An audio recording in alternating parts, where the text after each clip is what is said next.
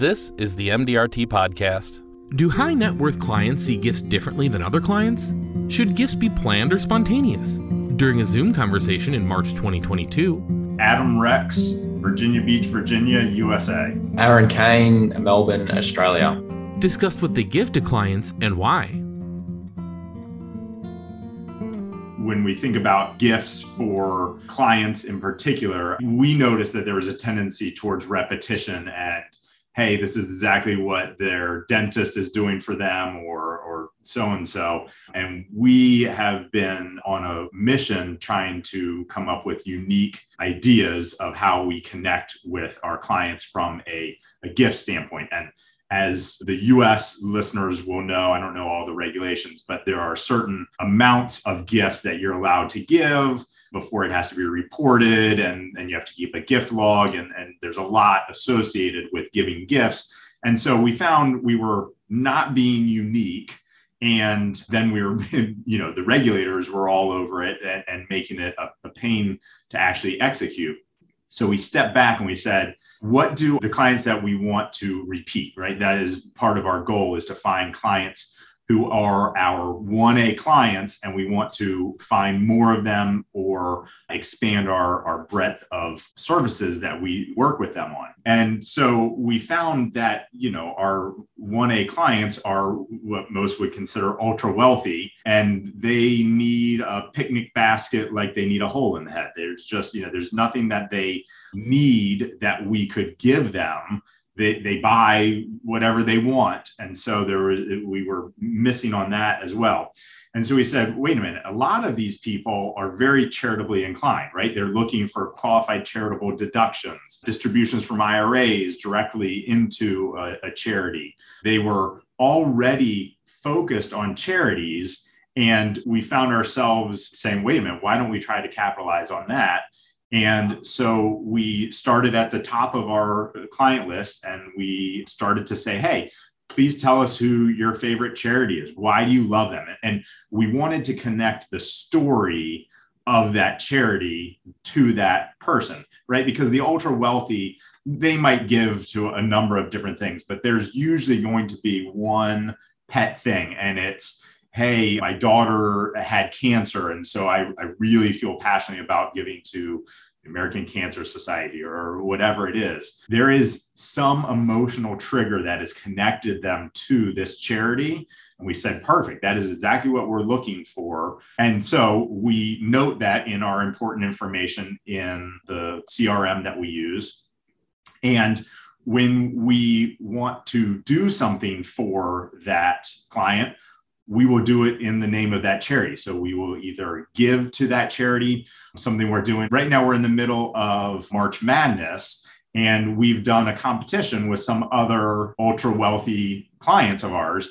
And we're giving to their charity. If we win around, then they give to a charity of our choice. If they win, then vice versa. And they love it, right? They don't need $50 from NCAA pool. And so we do everything we can to focus all of our efforts on whatever it is that is their charity of choice. We will donate on their birthday. So instead of sending them a tchotchke, we send a donation to the charity and say, hey, thanks for giving to this charity. And then the charities will also send a thank you card. It's just been a hugely successful area for us because those ultra wealthy people love the fact that and they view that we're giving out of our money which we are and so it's it helps them also connect with us to be able to say oh these guys aren't just in it for themselves yeah, I was going to ask you that. And so, is it their money you donate for them, or is it your business? It's your business. Yeah, I would say definitely we do that out of our own money. So it's a separate conversation from a fee conversation. Like we try to drive our fees down, and this is separate and above from that. Yep, gotcha. I guess with the donation side, so we for the last few years have been doing a bit of work with Movember. So it's around growing a mo in the month of November. So we have a bit of a internal bit of fun with it as well with the team. So myself and my associate Zach, so he's a bit younger than me, so he's facial hair is not up to scratch, you could say. I think he's starting his Movember now, so he can catch up to me in November itself. So it's usually pretty fun. And we we do video updates and we send them out to the clients and yeah, it's pretty cool. So, and, and we've done pretty well, and we get some good buy-in from clients uh, helping donate. But it all goes to men's mental health and stuff like that. So, I've had some, I guess, close friends all through COVID, and even personally with home stuff. And I'm sure a lot of people affected by people with mental health. So, I thought that was a pretty good cause cause for us. So we tend to donate. And I also too, I usually match it. So I say, look, if we get up to, you know, $2,000 of donations, I'll match that through the business as well. So each year we seem to be getting seven, eight thousand dollars roughly, which is pretty cool from friends, family, and clients that we can donate to this cause. So it's really it's just four weeks. So the first of November, you clean shaven, and then you just see how dirty and gross your mo gets by the end of the month, and you can shape it and do all different stuff with it. So it's a bit of fun as well. Is there anything different you do then, Aaron, when it comes to gifts for clients? I guess for us with gifts, it's more spontaneous stuff. So a lot of it when clients are retiring, that's probably a big thing for us. So we've worked hard with them for the last however many years or decades to get them to that point. And as we know our clients so well and we understand like what their dream holiday is to go to or the place they love, which they can't wait to get back to usually, is something we might do. Like I've got clients that love they go to Tuscany and and part of their retirement was they wanted to go back there and spend some time there and they talked about this winery that was in Australia here but it reminded them of Tuscany and, and so just things like that it was just a comment they mentioned but when he retired like I I then spontaneously got them a gift for this winery and paid for lunch and some wine and stuff for them to go there to get that memory.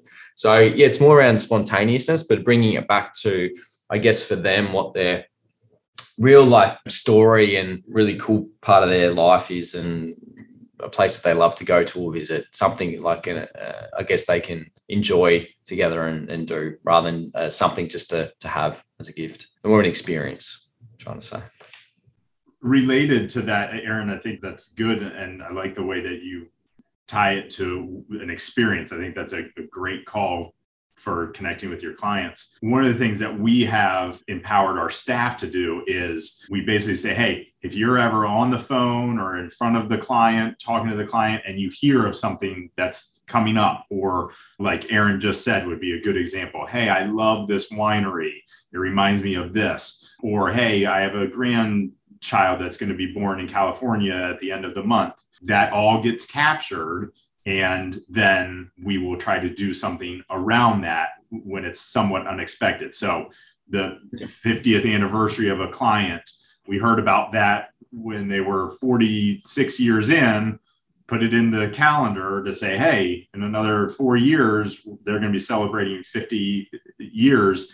And when they show up to the boardroom and you have a happy 50th banner up in the boardroom, they're like, how in the world did you know that? So just those little paying attention details. 100%, yeah. those spontaneous things. So yeah, that really gets them offside, but yeah, lets them really know that we're listening and we are paying attention and really care deeply about them. So that's a great thing to do. I think, yeah, just take little notes and mental cues of what they say, and they just say it in passing. It might not mean much about it, but if we can actually listen and take that down, and then show them something like you've said, like that uh, 50th anniversary or whatever it might be, that's fantastic. That's the end of this month's episode. If you'd like to subscribe, you can find us on SoundCloud and Spotify at MDRT Podcast. Thanks for listening, and see you next time.